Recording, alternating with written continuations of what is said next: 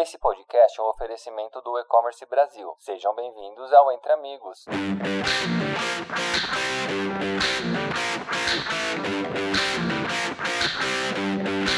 Fala pessoal, tudo bem? Estamos começando mais um podcast Entre Amigos, oferecimento do E-Commerce Brasil. É, eu sou o Breno Berman, fundador e CEO da Biso, plataforma de inteligência artificial é, que facilita as tomadas de decisão todo e-commerce. É, hoje vamos bater um papo aí para falar um pouquinho de um assunto super em alta aí no nosso mercado, que é os impactos da cultura data-driven dentro de uma operação de e-commerce. E para puxar esse bate-papo, eu gostaria de apresentar é, dois grandes convidados, né, o, o André Nohill, é, CEO é, da Pimenta, um full commerce que atende aí marcas como Sidewalk, Marcinho, Kaidu. Então, Deco, tudo bem com você, cara? Obrigado, Breno, pela oportunidade. Vou compartilhar um pouco aqui sobre como a gente usa os dados dados para tomada de decisão nas lojas que a gente opera hoje em dia. Show de bola. Deco, se apresenta aí para todos os nossos ouvintes, para conhecer um pouquinho de você, cara. Meu nome é André, mas ninguém me chama por André. É Deco. Eu sou um operador de um gestor de lojas, né? São 14 lojas que a gente cuida hoje em dia.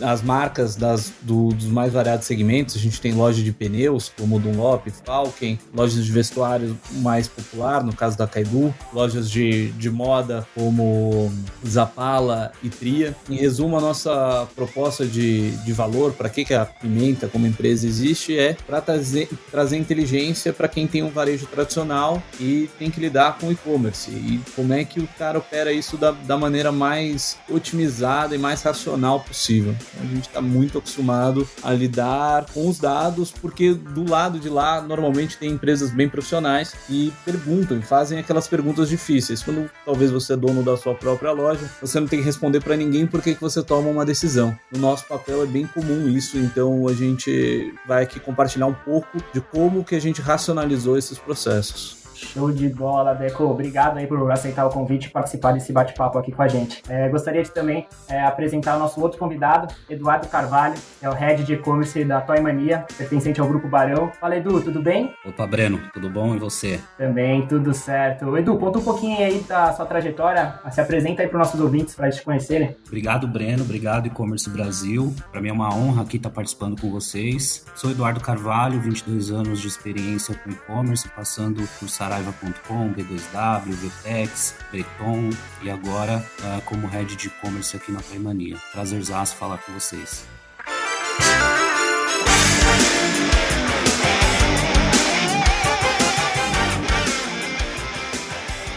Show de bola, pessoal. Acho que estão devidamente apresentados. Para startar esse esse nosso bate-papo, eu gostaria até de trazer um dado de mercado, né, para falar um pouquinho aí da importância, né, da cultura data-driven dentro de uma operação de e-commerce, né, saiu um estudo, né, dentro da Harvard uh, Business Review, é, onde avaliava aí algumas empresas da Fortune, onde 28% de empresas é, afirmam que a, a utilização, né, e a implementação dessa cultura data-driven tem um grande impacto na redução de custo, também no aumento de performance, que é super importante, que tem um impacto gigantesco dentro do nosso ecossistema do e-commerce como um todo. Né? Eu queria entender, né, Edu, se você puder explicar é, para todos os nossos ouvintes aqui para iniciar esse bate-papo, né, o que é, qual que é o conceito e como ela pode se aplicar aí dentro do nosso universo de e-commerce. Vamos lá. Uh, sendo até bem, bem prático aqui na resposta, né? Quando a gente é, planeja, executa, gerencia uh, a nossa operação através de dados, a gente já está aplicando essa cultura, né? É, mas também não é só analisar, a gente precisa interpretar os dados. O que, que aquele dado quer dizer, né? Qual a resposta que a gente quer extrair daquele dado. É, e isso desde uma toma simples até uma mais complexa aí, uh, podendo até prever alguns dados. Bem resumidamente, uh, a nossa operação, é, seja um gestor de e-commerce ou um gestor de negócio, a gente tem uma infinidade de dados aí, né? Cliente, fornecedor, concorrente, parceiro. A gente esse dado extrai a resposta dessas informações e consegue tomar uma decisão que já está culturalmente inserido, né? Show de bola. E não é algo muito complexo, Edu? Então, às vezes, a gente aplica a cultura data-driven é, dentro do nosso dia a dia, mas acaba que, às vezes, é um, é um conceito muito superestimado, talvez algo muito complexo de, de produzir, mas que, no, no geral, como você disse, né, é algo que é super simples, né, onde a gente baseia as principais é, informações, né, as principais tomadas de decisão do nosso negócio dentro de uma cultura é, análise de dados, certo? Sim, porque a gente toma decisão constantemente no nosso negócio, né? Acho que a grande sacada é não é a tomada de decisão, mas a velocidade que a gente toma essa decisão. Então, concentrar todas ou pelo menos a maioria das informações que você precisa para tomar uma decisão em um único ambiente, vai te facilitar muito suas tomadas de decisão e, e, e ser assertivo, né? decisões corretas, né? embasadas. Excelente, excelente. E acaba que impactando, né, grande parte no nosso dia a dia e acaba que a gente consegue resolver alguns dos principais problemas através da análise de dados, né? Então, eu até queria puxar até o Deco. O Deco, é, se você é, puder aí é, nos explicar e contar um pouquinho que como é que a análise de dados consegue ajudar alguns, alguns problemas aí do nosso dia a dia? É, tem um processo é, de análise é, padrão? É, como analisar isso? Existe um conjunto de, de todo mundo tem que fazer essas, esses, essas análises de alguns determinados indicadores específicos dentro de uma operação de e-commerce? Então, eu vou começar pelo conjunto básico. O conjunto básico, para mim, que é K0, é o, pacote Google, você ter ele todo vinculado. Então, você ter Webmaster Tools, Google Analytics, o Google Ads, todos os Googles integrados. A questão do Facebook na parte de análise, quanto a parte de obtenção de dados de público.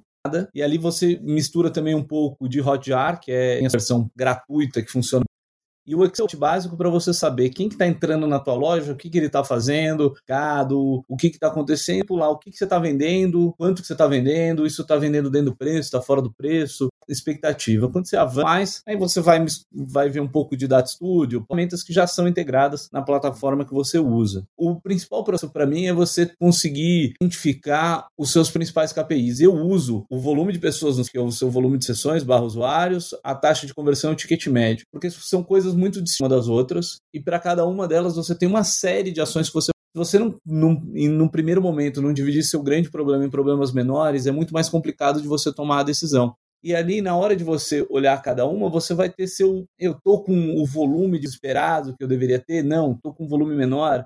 Então você vai atuar em sessões. Eu tô com uma taxa de conversão boa, taxa de conversão, inflação, né? Você tem uma meta de taxa de conversão. Se ela subir muito, ela baixar muito, os dois você está perdendo dinheiro, né? E, e, qual que é o processo que a gente tem nisso? O, processo é você ter uma periodicidade de abrir aquilo, e eu, eu uso muito um, um, um, paralelo, que é você ter o protocolo de saúde da tua loja. Mas quanto a tua loja, ela tá saudável nos parâmetros, então você tem que ter a tua taxa de conversão esperada. Tá para cima ou tá para baixo, você vai atuar. Quando você é um médico e pede um exame de sangue, chega lá todas as informações que você do, do, do teu exame, e ele vem o valor esperado do lado. Às vezes, no isso, você tem todos aqueles dados do Analytics, do Pixel, enfim, diversas fontes de dados, nunca tem o esperado. Então, qual que é qual quebra da taxa de conversão do, esperada no mobile em relação ao desktop? Qual, qual que é a porcentagem de acesso mobile versus desktop. Você tem que saber um pouco dos seus parâmetros, você busca é, na internet e acaba compreendendo um pouco melhor. E eu falo também para galera assim, o seu o problema nunca é só seu. Alguém já passou por aqui, já olhou para aquilo e falou: Meu, será que essa. Vou dar o exemplo da, da taxa de versão no mobile ser inferior à do desktop. É, um, é algo que é rotineiro em todas as lojas, mas você tem que. No meu caso, eu adoto como 30% é, menor. Se tiver em 30% menor, tá tudo bem. Disso, ela tiver 50% a taxa de conversão no mobile em relação ao, ao desktop, é um grande problema. É um grande problema. Se ela tiver com uma baixa,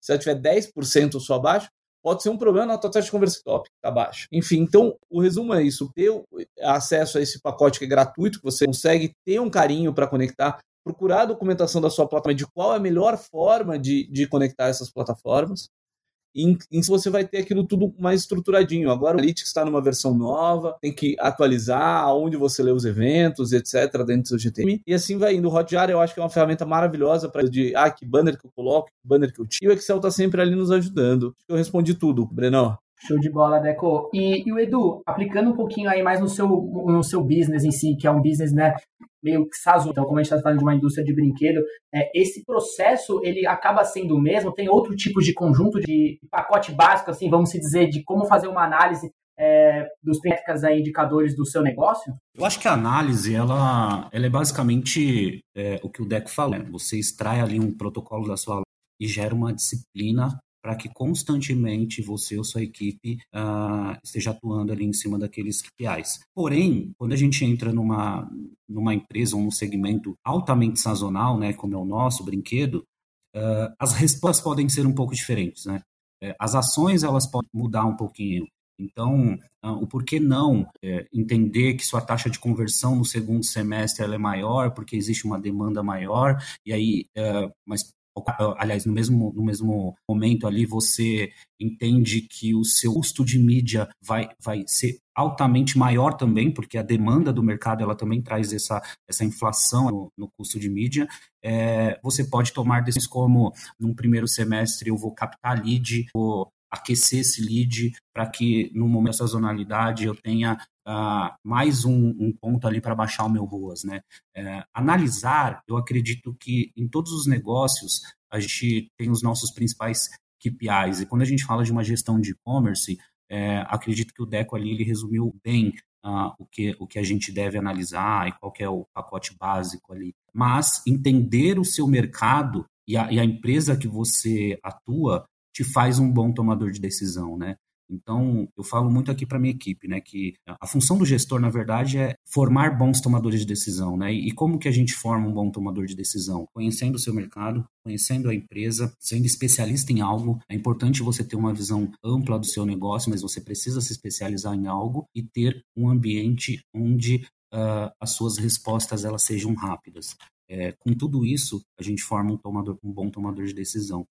E acho que é isso, acho que é, a mudança é muito mais na, na, resposta do que na análise, né? Perfeito, Edu. É, e pegando até um ganho, né, é, com relação a essas tomadas de decisões que nós precisamos ter, até mesmo velocidade, isso é que a nossa dinâmica do e-commerce acaba sendo super importante ter esse tempo de reação, né, então dá 15 minutos, 20 minutos que acaba ganhando dentro é, do nosso negócio, é, otimizando o indicador ou, ou é, resolvendo algum tipo de, de, de, gap, né, vamos dizer assim, acaba que tem um resultado incremental gigante aí dentro do, do, do da meta aí do dia, consequentemente da semana e consequentemente do mês. Então, em cima disso, o Edu, queria até voltar contigo, os resultados que isso gera para o negócio, né, dentro da operação, os resultados financeiros, os resultados do desempenho do time, como é que você enxerga que isso impacta, né, essa cultura, esse, esse, esse processo de análise de dados e tomada de decisão?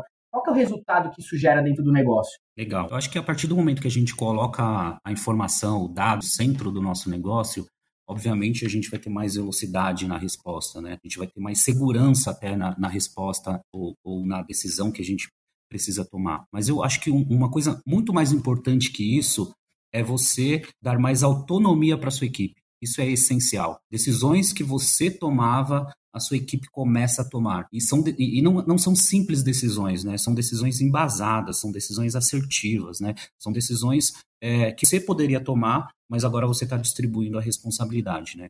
E, como eu falei uh, anteriormente, é gerar bons tomadores de decisão. E para o negócio como um todo, eu acredito que você analisando dados de diversos segmentos, cara, dificilmente vai te surpreender. Dificilmente algo assustar. O resultado ele pode ser que não seja bom, mas aquilo não vai te surpreender. Você vai, vai já, já vai prever que aquilo vai acontecer e pode ser positivo. Pode não, será positivo você uh, manobrar, você tomar uma decisão mais rápida e consertar aquele, aquele desvio no seu negócio. Show. E com, essa, com esse conhecimento de mercados diferentes, então o Deco comentou que faz a gestão aí de diversos é, modelos de negócio diversos segmentos específicos de mercado. Isso impacta para você positivamente, Deco, com relação a essa análise ter essa visibilidade de tudo que está acontecendo em outros mercados e aplicar aprendizados em determinados momentos que acabam que é, tragam resultado para uma loja específica? Eu acho que você cria um pouco de um, de um know-how do que é o básico e você passa a enxergar coisas que funcionaram em uma loja e, e acaba trazendo isso para outra. Você também tem a possibilidade de sempre aparece um fornecedor, alguém de tecnologia que traz alguma solução e a possibilidade de você ter lojas funcionários muito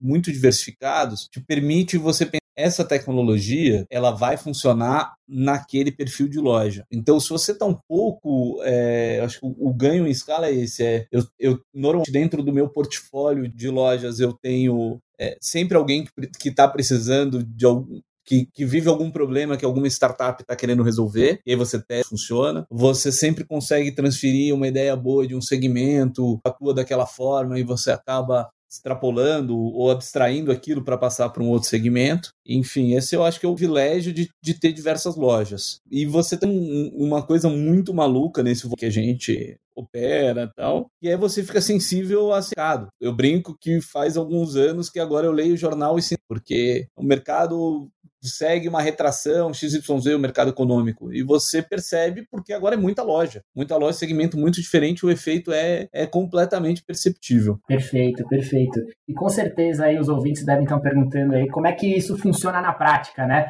É, no dia a dia. Né? Eu queria até ver com vocês, é, do IBECO, é, se vocês poderiam compartilhar até uns cases né, de, de algumas ações que vocês tomaram dentro do dia a dia, que tiveram um impacto é, financeiro, um impacto é, expressivo dentro do negócio. Seria legal vocês compartilharem aqui com a gente também, para contar um pouquinho aí desses exemplos práticos aí que a gente pode aplicar é, usando esse, esse conceito e essa cultura data-driven no nosso dia a dia. Ah, no caso aqui da, da, da Toy Mania, né, acho que o mais forte, o exemplo mais forte que eu tenho é ainda no, no início da pandemia, quando a categoria de brinquedos ela, ela ganhou uma relevância muito grande, né? Ela fez parte ali do convívio da família que, que estava dentro de casa e tudo mais. E esse, esse crescimento foi muito impulsionado ali por quebra-cabeça, jogos de tabuleiro, uh, art and craft, enfim. Uh, e, e, como nós, Toy Mania, é, tiramos uh, lições né, desse, desse, desse período?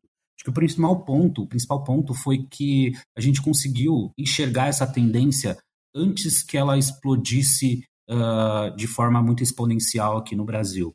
É, e não analisando só a venda que, que começou a crescer, mas dando um passo para trás, é, analisando as buscas que nós tínhamos no site, as buscas e, e, e, os interesses que, que a gente conseguiu analisar via ferramentas, e principalmente entendendo o comportamento uh, dessas categorias é, em mercados que tiveram um efeito de pandemia um pouco antes do Brasil. É, com isso, a gente conseguiu se abastecer legal dessas categorias e aproveitar e muito esse crescimento. Acho que o, o, o maior exemplo que eu tenho é, é, esse. Perfeito, perfeito, Edu. E no seu caso, Deco, o que, que você conseguiria compartilhar aqui com a gente, alguns cases aí que você acabou fazendo dentro dessa jornada aí, em cima de, dessa leitura né, dos dados que envolve toda uma operação de e-commerce. Vou tentar trazer um pouco para o lado prático, né? Eu acho que se alguém está perguntando assim, ah, quanto que eu consigo crescer o meu negócio se se eu passar a tomar decisões por dados, dependendo de como estão os seus dados. Se você tiver no feeling é, fazendo tudo perfeitamente, de, forma, de forma perfeita, você, você não vai ter muito o, o que esperar. Se o seu mercado está retraindo, também não tem muito como, como agir. Mas a gente vai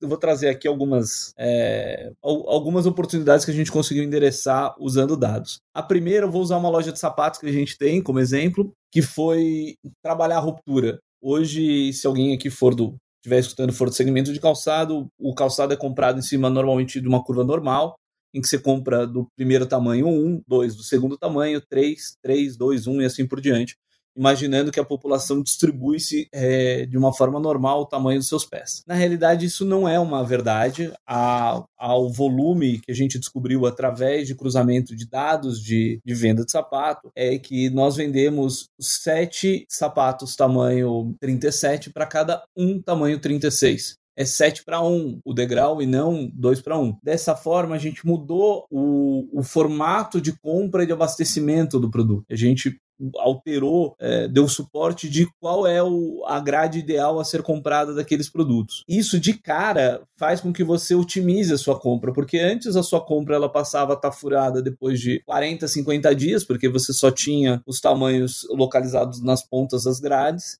e você passa a, a ter a grade aquilo que se espera. Então, uma, uma camisa M masculina, você também vende 8, 9 vezes mais M do que você vende P, e não apenas o dobro. Essa, esse é um, um, um ponto, assim, que foi como a gente fez isso. A gente pegou os volumes que a gente vendia de sapato e cruzou o volume, né, o quanto que a gente vende de 37, 38, etc. E a gente viu que tinha um, um, ali tinha um sinal que o 37 acabava muito rápido, no caso do feminino. A gente comprou uma. uma, uma em, nos produtos mais vendidos, a gente comprou uma grade muito grande, 120 pares é, por cor. Então a gente passou um mês abastecido com 30 pares de cada, de cada tamanho, super bem abastecido e tal. E aí, com essa grade super abastecida durante acho que foram 45 dias até ter o primeiro rompimento, a gente conseguiu medir se com a grade 100% disponível, qual seria a opção dos clientes. E dessa forma a gente mediu. Então, o mais importante foi manter a grade disponível, porque se a gente tivesse fazendo essa medida enquanto não, não tivesse todos os tamanhos dos, do, dos produtos, o cliente pode falar: bom, não tem meu tamanho, mas deixa eu tentar aqui o 38 para ver se cabe, e isso é, daria uma distorção em cima do uso. Esse é um ponto, eu vou dar um outro exemplo, que é a, o, o, chamado boi de piranha, bate-caixa, enfim, os, os produtos que no varejo físico, quando você tem um lojista é, acostumado a lidar com o público, ele sabe qual que é o produto que não pode faltar na loja. Qual que é aquele produto que traz o cliente para a loja e monta a venda. E aí, em cima daquilo, você é, consegue vender, fazer um upselling, vender mais coisas. Se eu estivesse falando da Polishop, seria Air Fryer, algo, algo desse nível. Um produto muito icônico e representativo. Às vezes, numa loja o, dos segmentos que a gente atua, esse produto não é um é, não é um air fryer, não é algo que você reconhece, mas ele é um conjunto de características. Traduzindo para a realidade, a gente opera uma loja de vinho muito importante e essa loja de vinho a gente observou qual era a importância do vinho tinto dentro de uma faixa de preço. A gente precisava ter vinhos tintos é, de boa qualidade em um preço extremamente competitivo porque esses vinhos eram que trazia o carrinho. Então o cara podia comprar o vinho 500, 600 reais, 700 reais, 400 reais, mas a partir do momento que eu não tinha aquele produto, eu, eu parei de ter as outras vendas. Como que a gente viu isso? A gente começou a ter um, um, um decrescimento, é, na realidade a loja começou a rodar flat, ela diminuiu o, o ritmo de crescimento dela e a gente começou a comparar o que, que os nossos clientes compravam no ano anterior, porque o vinho tem uma sazonalidade anual, comparado naquele mesmo mês que, que, que nós estávamos. E aí a gente percebeu que tinha um, um, um bloco muito grande de produtos que não estavam mais naquela precificação, que tinham sumido no nosso catálogo por uma questão comercial, de aumento de dólar e etc. E, e trabalhar nestes produtos, a gente passou a criar banner específicos sobre essa linha de produtos, a comunicar. Antes a gente tinha, sei lá, 50 opções nessa faixa de preço, passou a ter 10, mas a gente passou a comunicar elas de uma maneira mais forte. E isso reverteu a, o faturamento da loja, passou a ser um, um, um, grande gerador de carrinhos. E agora, um último exemplo é: a gente não tinha como. A, a gente está usando a VTEX na, no seu formato mais novo, que é a VTEX OIO, que usa o Intelligent Search, e o Intelligent Search tem um, uma característica que ele, ele tem um grande poder na decisão dele de, de escolher o principal produto. Os nossos principais produtos na loja de calçados são produtos do verão, que são produtos que. É, sandálias, rasteiras, que não vendem nesse momento que a gente está congelando de frio por aqui. Qual foi a, a, a, alternativa que a gente viu? E aí é um pouco de data-driven, mas é um pouco também de feeling. A gente olhou e falou qual é a característica que esses produtos do inverno têm que os do verão não têm para a gente priorizar na busca. E é o preço. Então a gente trouxe o preço como, é, como critério de, de, maior, uh, de maior peso na escolha da busca. Isso aumentou em 35% o faturamento da loja de uma semana para outra. Então, tem aqui alguns exemplos. Aquilo que você olha no, no ano anterior, na sua,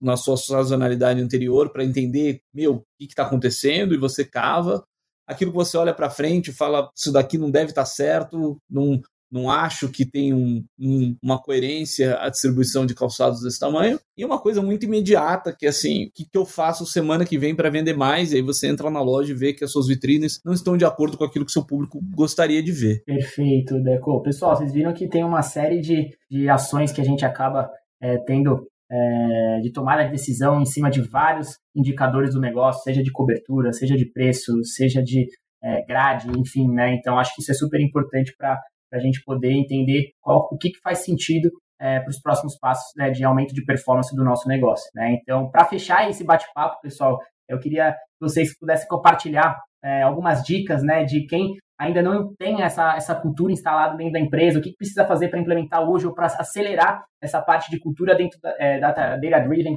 né, é, dentro de uma operação. Se vocês pudessem é, sintetizar algumas dicas, gostaria que vocês compartilhassem com todo mundo, que seria super bacana. Vamos lá. Acho que dica para começar agora, né? Trazer a simplicidade mesmo para o negócio, né? É, é, como você falou, né, Breno? Às vezes a gente pensa que é algo que não cabe na nossa operação, mas na verdade pode ser simples. Eu, normalmente, eu, eu, eu faço um, um, mapa, um desenho, um fluxo da minha operação. E a partir desse fluxo, eu começo ali a, a pensar em cada decisão que eu tenho que tomar em, em cada área, né? Defino ali um ou dois indicadores, um ou dois KPIs. Ah, a partir daí, eu, eu, eu tento entender o que, que eu consigo extrair da minha operação nessas respostas que eu vou, que eu vou ter uh, de cada KPI. E por fim, é, é, tornar essas ações, essas análises em ações reais mesmo, né? Tornar palpável, é, ter realmente uma resposta para o seu negócio e, e mensurar, mensurar os resultados constantemente.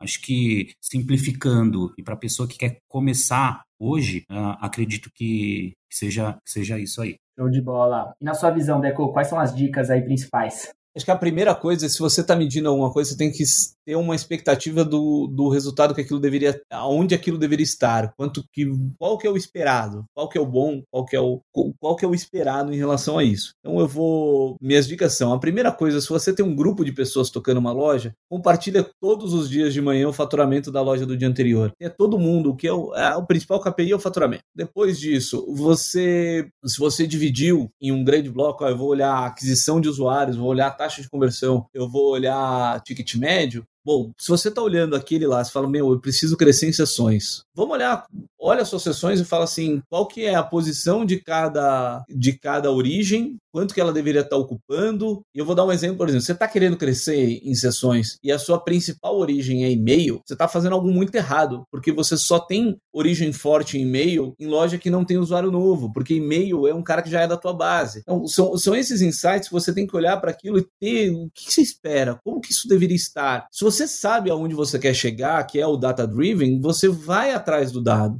Então, onde eu queria chegar com quando eu fui lá a grade de sapato? Eu queria chegar numa exposição maior do produto com a sua grade completa. Eu achava que, meu, produto com grade quebrada, ele aumenta CAC porque o feed fica sujo, ele tem um monte de problema. Então, eu já sabia onde eu queria chegar e aí fica muito mais fácil você perguntar para os seus dados o, o que, que tem ali de informação. Então, eu acho que é, é isso. E, meu, viva o faturamento das lojas diariamente. Acho que é, um, é uma grande dica.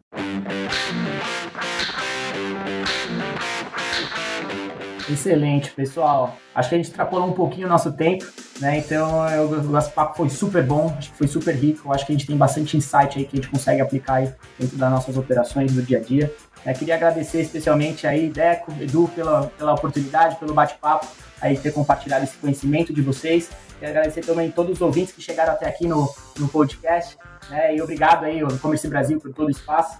Né? Então, se vocês gostaram aí do nosso conteúdo, convido vocês a dar uma passadinha aí nas nossas redes sociais e acessar o blog da Biso né, para conferir alguns artigos e outras dicas é, sobre todo o universo de dados que tem dentro de uma operação de e-commerce. Né? E a gente se vê até lá, tá bom? Obrigado a todos e até a próxima. Tchau, galera. Obrigado aí. Foi um prazerzaço bater esse papo. Grandes mentes e vamos para cima. Abraço. Valeu, Breno. Valeu, Deco. Valeu, pessoal. Foi um prazer. Um abraço.